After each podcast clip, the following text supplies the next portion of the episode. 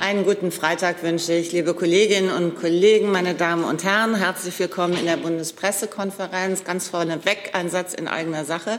Gestern ist uns das Online-Tool ausgestiegen. Das Gemeine war, es hat so getan, als ob es mitspielt, hat sich aber zwischendurch still und leise verabschiedet. Deswegen sind gestern Nachmittag sehr wenig Online-Fragen drangekommen. Ich bitte das zu entschuldigen. Wir haben noch mal geschraubt und ausgestaubt und äh, ich hoffe, es funktioniert jetzt wieder besser. Ich begrüße den Regierungssprecher Steffen Hebestreit. Ich begrüße die Sprecherinnen und Sprecher der Ministerien zur Regierungspressekonferenz. Und Herr Hebestreit hat uns was mitgebracht. Ja, kurz vor Weihnachten sollte man immer was dabei haben. Ich wollte Ihnen präsentieren das Logo der deutschen G7-Präsidentschaft, die kurz zu sehen, manche hat es schon gesehen, am 1. Januar 2022 übernimmt Deutschland turnusgemäß für zwölf Monate die G7-Präsidentschaft. Das letzte Mal war das, wie Sie sich sicherlich erinnern werden, im Jahr 2015 der Fall. Und am Dienstag dieser Woche haben wir bereits bekannt gegeben, wann und vor allem wo dieser Gipfel stattfinden wird. Und auch das ist wenig überraschend, wenn man sich an 2015 erinnert. Es ist der gleiche Gipfelort. Es ist Elmau in Bayern vom 26. bis 28. Juni.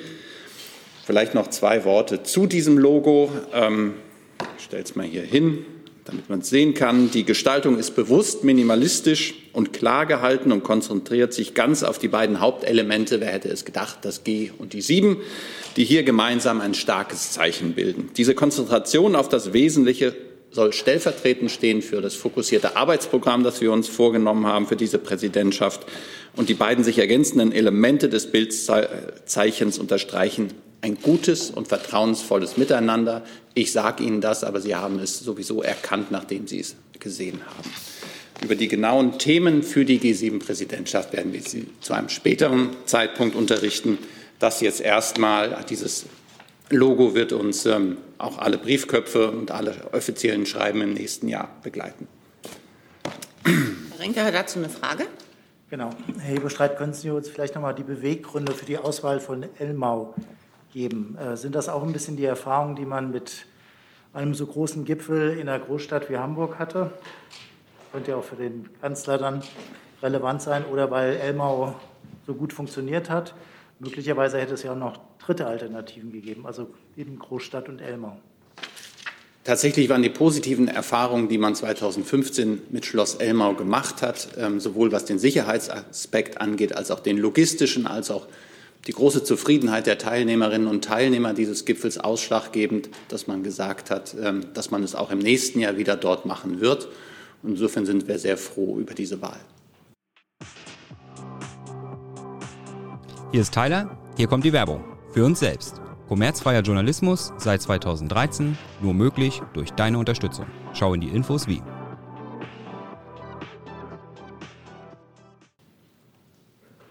Herr Jessen? Können Sie uns etwas sagen, in welcher Form organisatorisch Deutschland äh, Gipfel äh, und die Präsidentschaft vorbereitet? Wird da ein extra Arbeitsstab eingerichtet oder ist das in normaler Kooperation von Personen und, Stellen, die sowieso mit den Einzelthemen zu tun haben?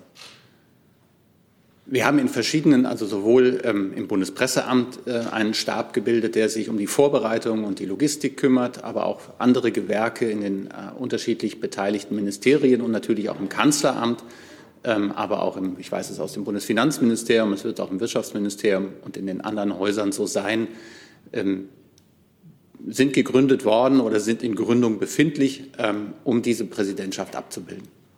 Zusatz? Können wir damit rechnen, dass dann äh, zeitnah sowohl zu MO2 als auch möglichen späteren Events äh, auch öffentliche äh, Informationen vorab gegeben werden und begleitend, wenn denn dann die Events näher heranrücken? Da das ja keine geheimen Veranstaltungen sind, sondern sie auch presseöffentlich sind, werden wir Sie da, wie sagt man so schön, zeitnah und umfänglich informieren. Wann das jetzt genau der Zeitpunkt sein wird, also wir haben jetzt gerade diese Woche den offiziellen Startschuss gegeben für den äh, Gipfelort und den Zeitpunkt bekannt gegeben. Es gibt auch äh, viele in den einzelnen Fachgebieten, äh, viele Treffen sind sie zumindest geplant, muss man ja unter Corona-Bedingungen und unter dem Vorbehalt immer sagen. Aber da werden wir Sie rechtzeitig informieren. Herr Decker? Ah, Zu was? Geben Sie mir mal ein Stichwort, bitte. G2, äh, 2G China-Sachsen. Okay, dann verschieben wir das später, auf später und sind erstmal bei den Terminen des Kanzlers. So, für die Weihnachtswoche ist der Terminkalender der öffentlichen Termine des Bundeskanzlers überschaubar. Allerdings beginnt es am Montag mit einer Reiseankündigung gleich. Bundeskanzler Olaf Scholz wird am Montag, 20. Dezember, zu einem Antrittsbesuch nach Italien reisen. Dazu hat ihn Ministerpräsident Mario Draghi eingeladen. Details über den Ablauf werden im Augenblick noch mit der italienischen Seite geklärt. Nach jetzigem Stand ist am Nachmittag äh, eine gemeinsame Pressekonferenz vorgesehen. Und dann am Mittwoch der übliche Termin, allerdings zu einer unüblichen Uhrzeit. Die Kabinettssitzung findet künftig nicht um 9.30 Uhr statt, sondern um 10.30 Uhr. Manch einer hat es schon mitbekommen. Vor der Kabinettssitzung ist ein vertrauliches Gespräch im Kabinett immer angesetzt, für das sich die drei Koalition, äh, Regierungspartner Zeit nehmen wollen. Und insoweit beginnt die Kabinettssitzung künftig um 10.30 Uhr. Ich hoffe, das wird keinerlei Auswirkungen, ich sehe gerade den kritischen Blick von Frau Kreuzmann, für den Termin der Bundespressekonferenz künftig haben. Soweit die Termine in der Weihnachtswoche. Zu der Reise nach Rom hat äh, Tonia Mastrobuoni von La Repubblica eine Frage. Wie ist die Position der deutschen Regierung im Hinblick auf den Stabilitätspakt und insbesondere zu zwei Vorschlägen, nämlich erstens, dass bestimmte Investitionen, zum Beispiel fürs Klima, jenseits der Defizitsgrenze ermöglicht werden und zweitens, dass jedes Land mit der EU-Kommission einen eigenen Zeitrahmen für den Schuldenabbau verhandeln kann. Ich glaube, die Position der Bundesregierung und von Bundeskanzler Olaf Scholz zur Frage des Stabilitäts- und Wachstumspaktes der Europäischen Union ist sattsam bekannt. Das hat er in verschiedenen Pressekonferenzen in den letzten Tagen auch noch mal dargelegt. Er hat erklärt, dass die Flexibilität des ähm, äh, des Paktes sich gerade in der Pandemie doch bewiesen habe, dass man sehr flexibel und unbürokratisch hat reagieren können und große Hilfsprogramme und Hilfsfonds hat auflegen können, um damit auch Europa zu wappnen gegen die Folgen der Corona-Pandemie. Und insoweit ähm, sieht er da keinen grundsätzlichen Handlungsbedarf. Aber die Diskussionen auch mit seinem französischen ähm, Counterpart, äh, Präsident Macron, aber auch mit anderen in der Europäischen Union über die Frage, wie man im Rahmen dieses Paktes ähm, nötige Investitionen für den nötige Investitionen für die Transformation, aber auch für ähm, den Kampf gegen Corona noch weiter etablieren kann. In diesen Gesprächen befindet er sich, beziehungsweise die beginnen jetzt gerade. Das ist ein längerfristiges Projekt, aber ähm, diese gilt es abzuwarten. Diese beiden konkreten Vorschläge, Investitionen jenseits der Defizitgrenze respektive Zeitrahmen für Schuldenabbau? Da würde ich mich darauf zurückziehen, dass das Teil der Diskussion sind. Da haben wir uns noch nicht festgelegt und insoweit ähm, will ich da auch hier den Gesprächen nicht weiter vorgreifen. Herr Hönig dazu? Italien. Okay. Ähm, Herr Hebestreit, ist auch ein Besuch beim Papst im Vatikan geplant? Nein, da muss man sagen, das ist ähm, im Augenblick in dem engen Terminkalender, der sowieso ja in den ersten Tagen noch enger wird, ist das wirklich ein kurzer Besuch bei Mario Draghi, aber keine weiteren ähm, Anschlusstermine in Rom oder im Vatikanstaat. Zusatz? Ja, nochmal zum Italien-Besuch. Es ähm, dürfte ja auch um den Streit, sag ich mal, um die ähm, Einreiseregeln Stichwort PCR-Test, Italien ist ja da vorgeprescht ähm, gehen. Herr Scholz hat sich ja gestern wie Herr Macron gegen eine verpflichtende PCR-Testpflicht bei Reisen innerhalb der EU ausgesprochen. Warum? Dient das nicht dem Gesundheitsschutz? In der Pressekonferenz von äh, Emmanuel Macron und Olaf Scholz äh, haben beide deutlich gemacht, dass die Freizügigkeit innerhalb Europas ein hohes Gut ist und dass man das genau prüfen muss, ob man eine solche Regelung anstreben sollte.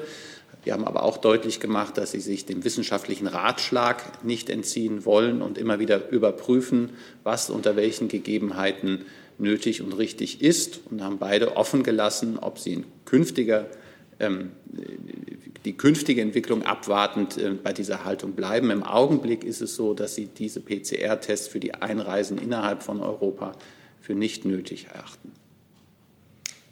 Damit kommen wir zurück zu Herrn Decker. Oder Herr Rinke dazu? Herr Eberstreit, so wie Sie es eben ähm, erwähnt haben, muss ich doch noch mal nachfragen, weil Sie gesagt haben, innerhalb von Europa. Meinen Sie innerhalb der EU oder innerhalb von Europa, weil sich das ja auch auf Großbritannien bezieht? Das ist eine sehr kluge und richtige Nachfrage, die mir die Gelegenheit gibt, mich zu präzisieren. Es ist natürlich innerhalb der Europäischen Union. Dann versuche ich es jetzt noch mal mit Herrn Decker.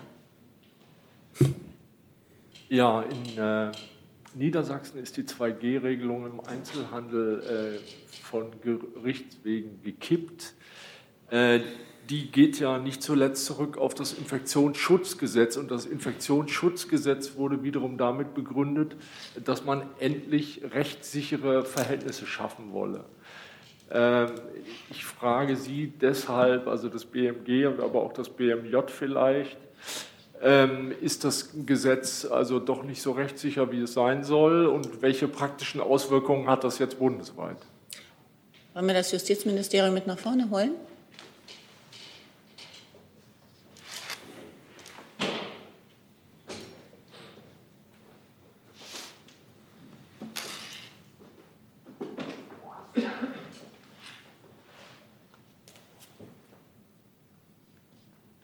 Also vielleicht fange ich an, ja. Also ähm, ich, ich, ich, kann natürlich hier jetzt keine ähm, einzelnen Gerichtsurteile äh, aus einzelnen Bundesländern kommentieren. Das wird man sich natürlich anschauen äh, müssen. Äh, bei der Gelegenheit vielleicht der Hinweis, ähm, Minister Lauterbach hat heute Vormittag ein Kinderimpfzentrum in Hannover eröffnet und trifft auch noch den niedersächsischen Ministerpräsidenten. Ähm, da geht es auch ums Thema Impfungen. Und äh, es wird um 12.30 Uhr, wenn ich das recht im Kopf habe, eine Pressekonferenz in Hannover geben. Möglicherweise spielt dieses Thema bei den Gesprächen da auch eine Rolle. Ähm, aber ganz, ganz grundsätzlich ist natürlich so, dass die Umsetzung dann per Landesregelung erfolgt. Ich kann den Ausführungen des Kollegen hier nichts ergänzen. Zusatz, Herr Decker? Dann fragt Andreas Reuter aus dem ARD Hauptstadtstudio auch zu 2G im Einzelhandel. Welche Auswirkungen hat das Urteil auf die bundesweite Regelung und sind Sie weiterhin von der 2G-Regelung im Einzelhandel überzeugt? Ich glaube, ähm, man kann ergänzend sagen zu dem Urteil, das es in Lüneburg, glaube ich, gegeben hat, hat es auch am gleichen Tag ein Urteil in Schleswig-Holstein gegeben zur gleichen Frage, allerdings mit anderem Ergebnis. Insoweit äh, sieht man, dass es da unterschiedliche Bewertungen offenbar gibt. Wir halten 2G im Einzelhandel weiterhin für sinnvoll und äh, sind auch überzeugt, vielleicht auch das nochmal als Antwort auf die Frage von Herrn Decker, ähm, dass das Infektionsschutzgesetz an dieser, ähm, in dieser Angelegenheit klar ist und einen guten Rahmen bildet. Ähm, die Entscheidung in Lüneburg war, ohne dass ich sie kommentieren will, meines Wissens erstmal vorläufig und in der Hauptsache ist es noch nicht entschieden worden. Herr Kapellan. Ja, mich würde auch die Einschätzung des Justizministeriums interessieren, ob das äh, Ihrer Ansicht nach eine niedersachsenspezifische Geschichte ist, dass man da vielleicht äh, die 2G-Regelung schlecht äh, vorbereitet hat, oder muss man jetzt befürchten, dass das bundesweit, also auch in anderen Bundesländern kippen wird? Also äh, ich kann noch mal darauf verweisen, dass wir einzelne Gerichtsentscheidungen und natürlich auch äh, Tätigkeiten der Landesgesetzgeber nicht kommentieren und äh, Prognosen abgeben. Und die Entscheidungsgründe, die ähm, wird man auch noch ausführlich auswerten müssen. Zum gegenwärtigen Zeitpunkt existiert ausschließlich eine Pressemitteilung und die gesamte Entscheidung soll dann noch veröffentlicht werden. Und aus diesen Entscheidungsgründen oder Gründen des Beschlusses wird sich dann auch ergeben, inwiefern spezifische ähm, lokal bezogene Erwägungen ähm, das äh, Gericht angeleitet haben und inwieweit sich diese ähm, Aussagen dort verallgemeinern lassen, aber es ist ja eben schon darauf hingewiesen worden, dass es sich keineswegs um eine einheitliche Linie innerhalb der Rechtsprechung handelt.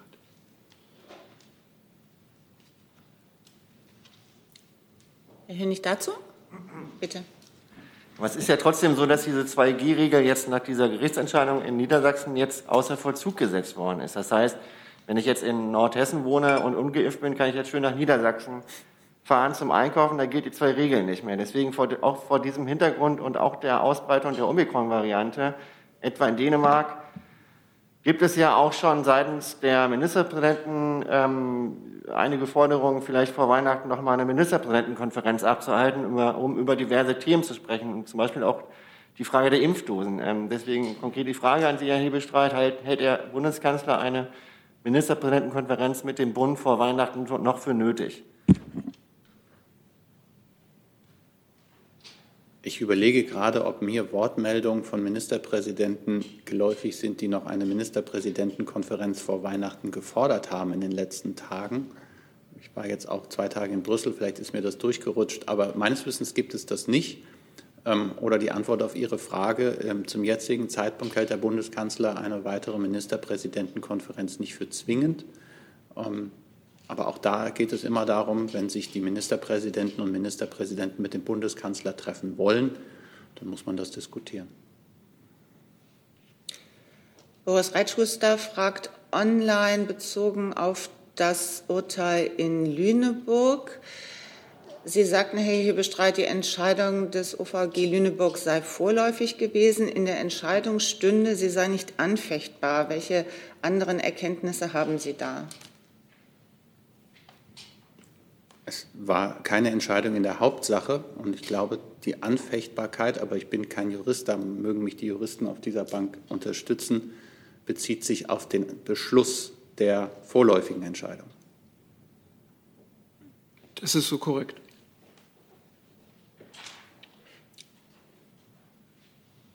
Dann wechseln wir das Thema. Oder noch dazu, Herr Rinke? Corona. Okay, bleiben wir erstmal bei dem Komplex Corona. Da würde ich jetzt ganz gerne an die Frage von vorhin an Herrn Hebestreit nochmal anknüpfen. Es gibt ja aus Bayern die Forderung, dass man Großbritannien, möglicherweise auch Dänemark als Virusvariantengebiet einstuft, weil dort diese Omikron-Variante sich eben schon äh, dominant durchgesetzt habe. Deswegen das ist jetzt immer eine Frage, die vagabundiert zwischen verschiedenen Ministerien, aber ich fange vielleicht mal mit Gesundheit an.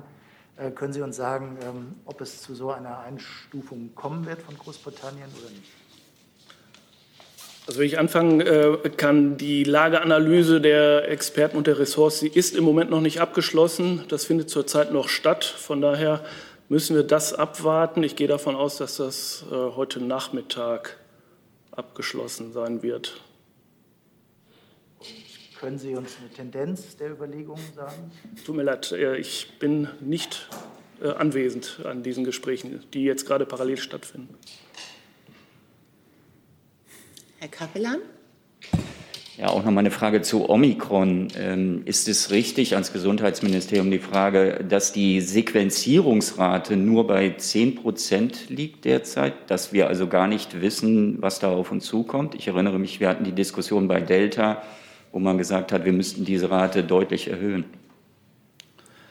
Ähm, die aktuelle Sequenzierungsrate kann ich Ihnen tatsächlich im Moment nicht sagen. Ähm, was ich weiß, dass wir im Moment, äh, Stand gestern ist es, glaube ich, 0,6 äh, Prozent der Infektionen äh, mit der Omikron-Variante gesehen haben.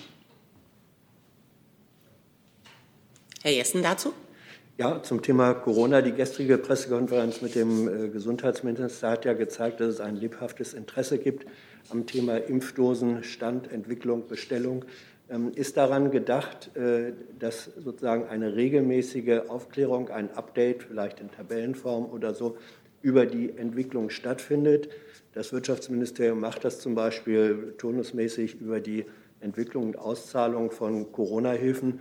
Ich glaube, die öffentliche Debatte, die ja auch gestern im Weiteren angedauert hat, würde es nahelegen, dass man so etwas macht. Denken Sie daran? Können Sie das äh, zusagen? Ja, Herr Minister Lauterbach hat ja ganz deutlich gemacht, dass es ihm ein wichtiges, ähm, eiliges Anliegen war, diese Inventur auf den Weg zu bringen. Und äh, genau das wird auch in den nächsten Tagen passieren, dass diese erforderlichen Zahlen und Daten nochmal zusammengeführt werden und so aufbereitet dann regelmäßig ähm, auch auf unseren Internetseiten bekannt gemacht werden. So ähnlich wie wir es in der Vergangenheit hatten, nur jetzt eben angepasst an diese äh, neue Strategie. Herr Renke? Dann noch eine Frage ans Gesundheitsministerium zu den Corona-Intensivpatienten.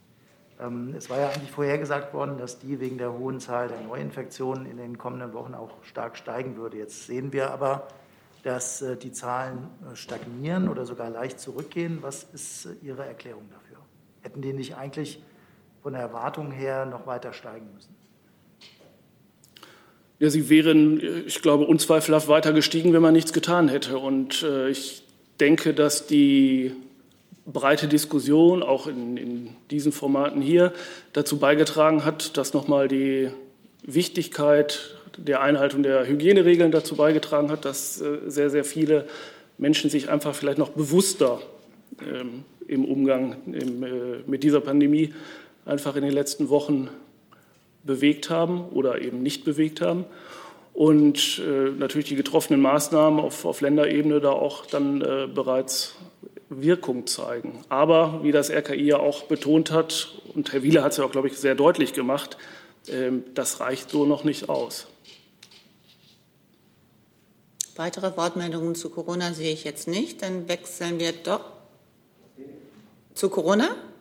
Neues Thema. Dann wechseln wir jetzt erstmal in die Außenpolitik zur Online-Frage von Heitam Ayash. Da geht es um die sicherheitspolitische und politische Lage in Libyen. Die Wahlen, die am kommenden Freitag stattfinden sollen, werden verschoben, oder abgesagt. Gibt es Bemühungen der Bundesregierung, das Berliner Abkommen zu retten? Ja, vielen Dank. Äh, wir haben die Medienberichte zu einer möglichen Verschiebung der Wahlen zur Kenntnis genommen. Hintergrund sind unter anderem Unstimmigkeiten zur Kandidatenliste für die Präsidentschaftswahlen.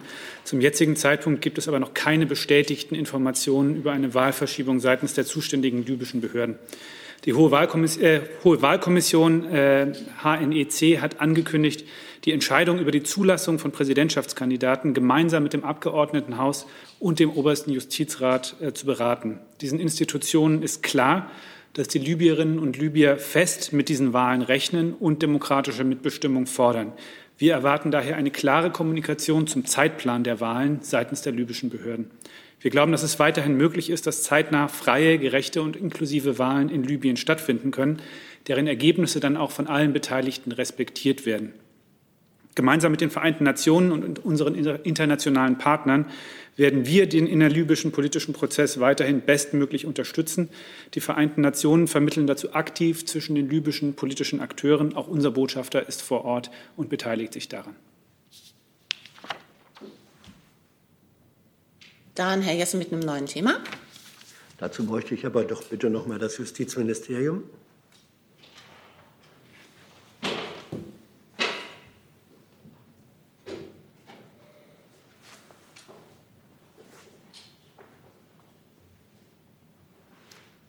Dem heutigen Datum endet die zweijährige Frist zur äh, Umsetzung der EU-Whistleblower-Richtlinie in nationales Recht. Ähm, der alten Regierungskoalition ist es nicht gelungen, da ein nationales Recht äh, auf den Weg zu bringen, zu verabschieden, obwohl es einen Referentenentwurf, glaube ich, aus Ihrem Haus gegeben hatte. Ähm, wie ist der Stand jetzt? Wie wird jetzt verfahren? Und äh, in welcher Form ist die notwendige Umsetzung der europäischen Richtlinie in nationales Recht vorgesehen. Ja, vielen Dank. Ähm, wie Sie äh, richtig ähm, gesagt haben, läuft heute die Umsetzungsfrist für die EU-Whistleblower-Richtlinie ab. Die neue Regierung hat sich vorgenommen, im Koalitionsvertrag die ähm, Richtlinie rechtssicher und praktikabel umzusetzen und mit Blick auf die bestehende äh, Frist wird dieses Vorhaben jetzt äh, mit Nachdruck angegangen ähm, werden. Und dabei wird es darum gehen, sozusagen den Vorgaben der Richtlinie Rechnung zu tragen und äh, gleichzeitig einen praktikablen, wirksamen Whistleblower-Schutz in Deutschland zu schaffen. Wird dieses, nehme ich Ihren Worten, beschleunigte Vorgehen auf Grundlage des bisherigen, des alten äh, Referentenentwurfs geschehen oder wird da ein neuer Vorschlag erarbeitet und in welchen Zeitdimensionen haben wir uns das vorzustellen? Ähm, also natürlich wird dabei auf die äh, Vorarbeiten äh, zurückgegriffen, die die äh, Fachreferate geleistet haben. Und dann wird zu gegebener Zeit, also sozusagen schnellstmöglich, ein Entwurf vorgelegt werden. Ob der nun ähm, eins zu eins dem Entwurf aus der letzten Legislaturperiode entspricht, das kann ich an dieser Stelle ähm, nicht sagen. Dann eine Online-Frage von Philipp Sandmann, RTL und NTV. Frage ans Innenministerium. Hat sich die Gefahreneinschätzung durch den rechten Terror in Deutschland mit Blick auf die jüngsten Razzien in Köln und Dresden geändert? Die Gefährdungslage ist unverändert hoch und das hat die Ministerin auch schon zum Ausdruck gebracht. Dann Herr Hönig mit dem neuen Thema. Herr Hebestreit, die alte Bundesregierung hat noch kurz vor Toreschluss quasi ähm, Rüstungsexporte nach Ägypten genehmigt. Ähm, da geht es um Fregatten. Ähm, die SPD war ja nun Teil der alten Bundesregierung. Diese Rüstungsexporte stehen jetzt nun in der Kritik. Warum hat die SPD den Rüstungsexporten nach Ägypten zugestimmt? Ich bin ja Regierungssprecher der aktuellen Regierung und kann auch nur zu den Gegebenheiten der aktuellen Regierung von dieser Stelle Stellung nehmen. Und insofern kann ich da auf Unzuständigkeit verweisen, Herr Hönig, so leid es mir tut. Aber Herr Scholz war ja Mitglied der alten Bundesregierung. Insofern stellt sich ja schon die Frage, wieso Sie am Mitschreiben vom 7. Dezember noch Rüstungsexporte nach Ägypten genehmigt haben.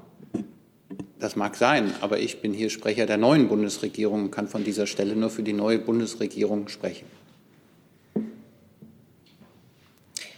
Dann kommen wir noch mal zurück zum Corona-Komplex. Boris Reitschuster erkundigt sich noch mal nach der Omikron-Prognose des Ministers. Einmal sollen 80 Millionen Dosen für den Booster da sein, dann für die Erstimpfungen im Fall einer Impfpflicht, dann für Omikron. Können Sie erläutern, wie der Rückkauf läuft und wer von wem was kauft? Also vom Grundprinzip hat Herr Minister Lauterbach hier gestern an dieser Stelle zu den Impfstoffbeschaffungen eigentlich ausführlich alles gesagt. Ähm, ich habe auch erwähnt, dass wir die Zahlen und äh, Daten noch mal in den nächsten Tagen aufbereiteter zur Verfügung stellen werden.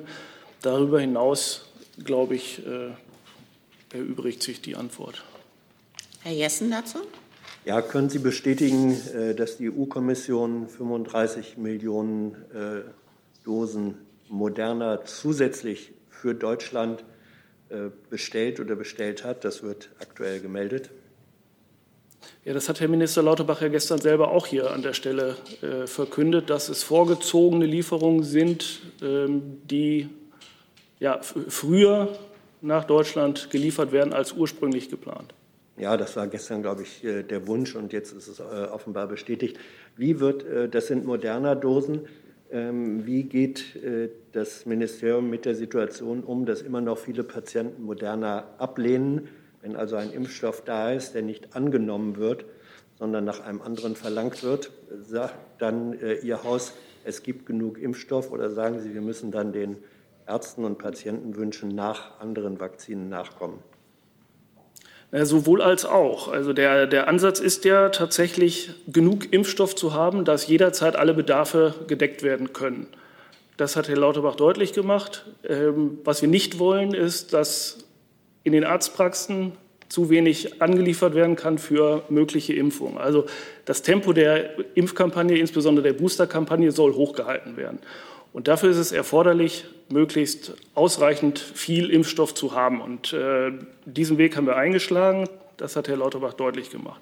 Für vorübergehende Engpässe, wie er sie für die nächste Woche beispielsweise geschildert hat, da können wir weniger liefern, als tatsächlich Bestellungen vorliegen. Muss man sehen, dass, was, was tatsächlich vor Ort in den Arztpraxen vorhanden ist.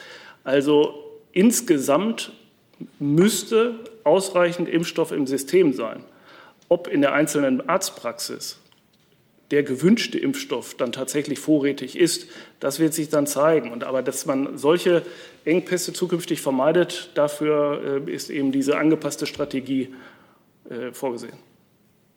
Herr Rinke, habe ich eine Wortmeldung zu Corona noch mal gesehen? Neues Thema?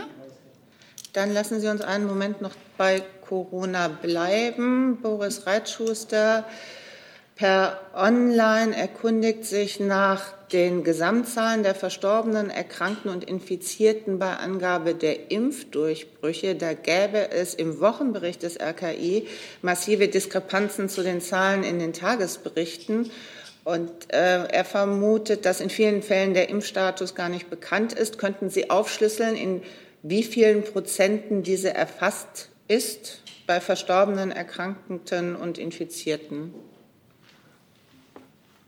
Zufällig habe ich heute Morgen einen Blick in diesen Wochenbericht von gestern geworfen und da ist sehr wohl ausgeführt, äh, wie viele geimpfte, ungeimpfte in den Kliniken auf den Intensivstationen sind, wie viele Verstorbene. Das ist wirklich gut aufgeschlüsselt. Äh, da verstehe ich jetzt die Nachfrage ehrlich gesagt nicht. Da möchte ich Herrn Reitschuster bitten, falls er Diskrepanzen zu Tagesberichten sieht, sich mit dem RKI in Verbindung zu setzen.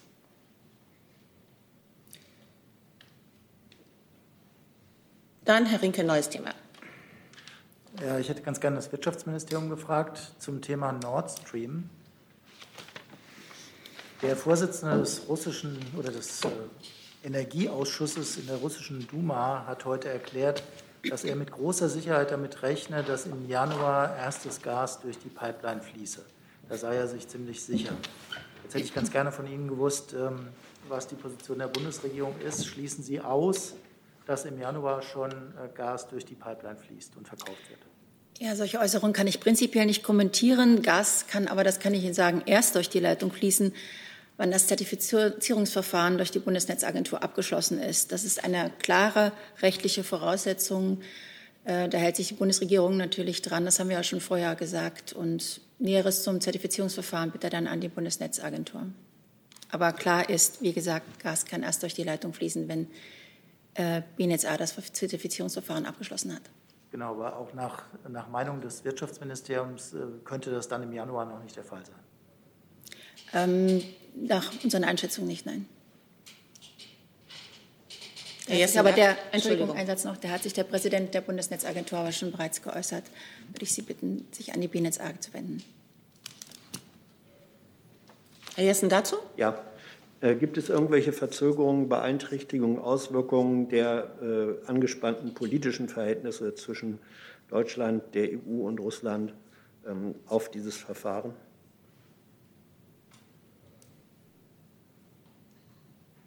An wen ist die Frage? An mich? Ja.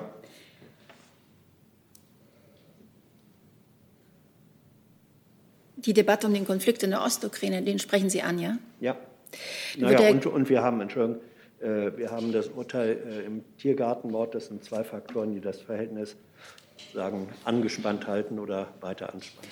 Vielleicht kann ich da kurz aushelfen, weil auch Bundeskanzler Olaf Scholz gestern in Brüssel zu diesem Thema befragt worden ist und er hat deutlich gemacht, dass es da sich um ein verwaltungsrechtliches Verfahren handelt, das nach Recht und Gesetz und entlang dieser Buchstaben durchgeführt wird. Da gibt es keinerlei politische Einflussnahme. Das ist ja der Teil, auf den Sie da ein bisschen hinweisen, sondern das wird anhand der rechtlichen Kriterien und der verwaltungsrechtlichen Kriterien, die es da zu beachten gilt, ganz gründlich geprüft und gemacht, aber hat keinerlei Konnex zu etwaigen anderen Dingen, die Sie nahegelegt haben greife das Stichwort Ukraine auf. Thomas Niels, freier Journalist. Im Rüstungsexportbericht stand gestern unter anderem die Problematik von Tochterfirmen deutscher Rüstungsunternehmen im Ausland im Mittelpunkt, vor allem bei Lieferungen von bewaffneten Drohnen in Spannungsgebiete wie Armenien, Aserbaidschan und eventuell auch die Ukraine. Sieht die Bundesregierung die Aushöhlung deutscher Rüstungsexportbestimmungen durch diese Verlagerung von Produktion und Auslieferung? Also ganz grundsätzlich ähm, hat sich äh, die Regierung, die neue Bundesregierung ja im Koalitionsvertrag vorgenommen, ähm, beim Thema Rüstungsexporte ähm, die Standards weiter zu verschärfen. Äh, das Thema des Exports von Technologien, also dass ähm, äh, ja, Baupläne, Technologie von deutschen Unternehmen ins Ausland äh, transferiert wird, um dann von Ausland aus ähm, Abnehmer zu beliefern mit ähm, sensiblen Technologien, mit, sensibl mit, sensibler Ausrüstung. äh, ist ein Thema, was zu dieser Diskussion schon in der letzten Legislaturperiode dazugehört hat. Ähm, mehr kann ich Ihnen dazu jetzt erstmal nicht sagen. Äh, die entsprechenden Formulierungen im Koalitionsvertrag kennen Sie. Ähm, ich weiß nicht, ob äh, das BMWK da zur, zur Umsetzung schon mehr sagen kann. Von meiner Seite kann ich es erstmal nur bei diesen prinzipiellen Einlassungen belassen. Ich kann nur sagen, dass entsprechend dem Koalitionsvertrag vereinbarten Leitplanken ein Rüstungsexportkontrollgesetz ähm, erarbeitet wird. Und Einzelheiten kann ich noch nicht sagen. Herr Hönig? Ich muss noch mal versuchen zum Thema Ägypten. Die Staatsministerin Keul hat gestern gesagt, sie ähm, könne sich nicht vorstellen, dass die neue Regierung diese Rüstungsexporte nach Ägypten genehmigt hätte. Also vor diesem Hintergrund stellt sich ja schon die Frage ans AA und Herrn Nebelstreit, hält denn die neue Bundesregierung an dieser Genehmigung fest oder ist es auch möglich, diese Genehmigung zu revidieren? Ich glaube, in die Beurteilung möchte ich mich gar nicht einlassen. Da sind wir wieder auf dem Felde der, des, des Hypothetischen. Ähm, klar ist, das hat Herr Burger ja auch eben noch mal deutlich gemacht, dass die neue Bundesregierung eine sehr restriktive Rüstungspolitik anstrebt. Ähm, das BMWK, WK oder KW?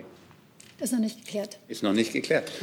Also das neue Wirtschaftsministerium und für Klimaschutz ähm, äh, wird einen, einen entsprechenden Vorschlag erarbeiten. Da sind wir jetzt nach Tag 9 dieser Regierung noch nicht so weit, dass wir den hier schon vorstellen können.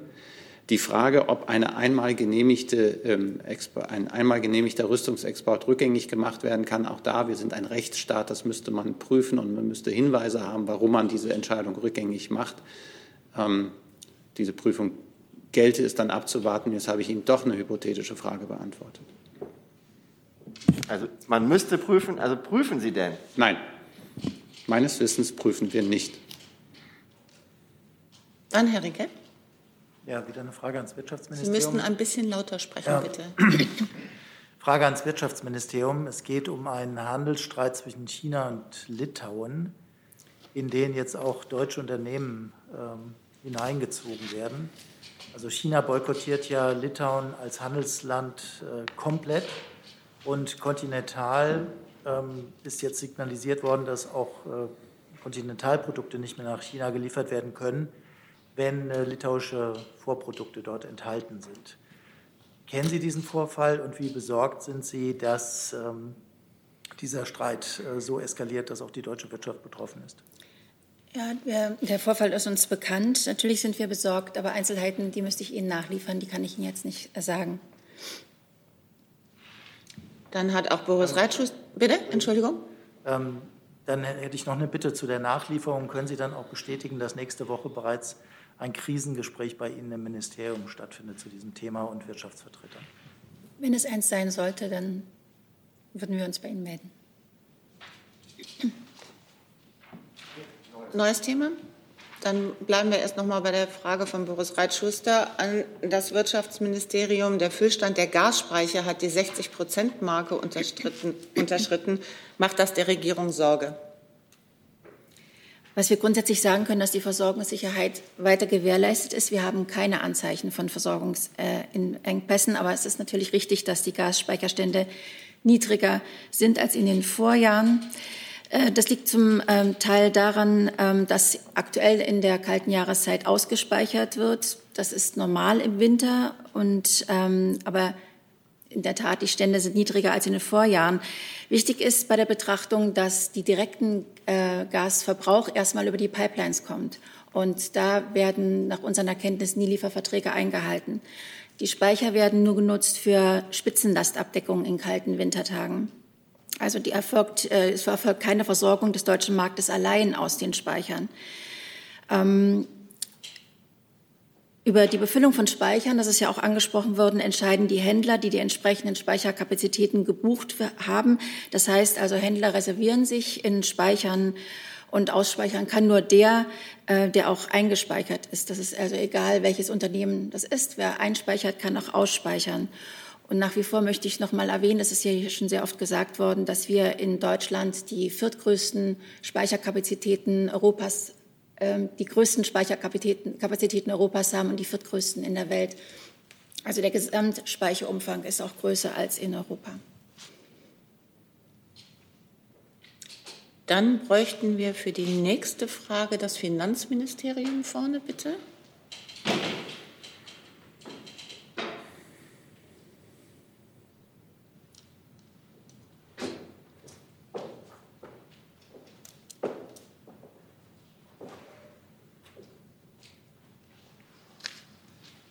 Die kommt von Angela Wefers von der Börsenzeitung. Am Dienstag erhält Bundesbankpräsident Jens Weidmann seine Entlassungsurkunde vom Bundespräsidenten. Wird die Nachfolge noch in diesem Jahr, womöglich nächste Woche im Kabinett beschlossen? Und können Sie Joachim Nagel als Nachfolgekandidaten bestätigen? Dazu hat sich ja der Minister am Montag auch schon geäußert und hat ja darauf hingewiesen, dass die Entscheidung jetzt zeitnah ansteht. Und wie üblich, äh, wenn wir eine Entscheidung zu verkünden haben, geben wir das rechtzeitig vorher Bescheid. Herr Rinke? Ja, dann hätte ich doch ganz gerne nochmal nachgefragt, auch in Richtung Herrn Hebestreit. Ähm, bleibt es bei der Ansage, dass die Ernennung ähm, noch in diesem Jahr stattfindet? Denn ich glaube, die letzte Kabinettssitzung wird ja dann nächsten Mittwoch stattfinden. Also spätestens dann müsste doch die Personalie dort entschieden werden. Ich kann bestätigen, dass die letzte Kabinettssitzung turnusgemäß dieses Jahres am kommenden Mittwoch, 22. Dezember sein wird. Ich kann Ihnen nicht versprechen oder nicht bestätigen, ob die Personaliennachfolge Jens Weidmann an der Spitze der Bundesbank am Mittwoch im Kabinett sein wird. Wenn es so sein sollte, werden wir Sie rechtzeitig davor, wie Herr Kuhne schon gesagt hat, informieren. Herr Hönig dazu? Mein Hebestreit. In, inwiefern hält der Bundeskanzler Herrn Nagel für einen geeigneten Kandidaten? Es ist ein ehrbarer Versuch, aber wie Sie wissen, gerade bei Personalfragen sind wir hier sehr, sehr schmallippig und das will ich auch nicht ändern. Ähm,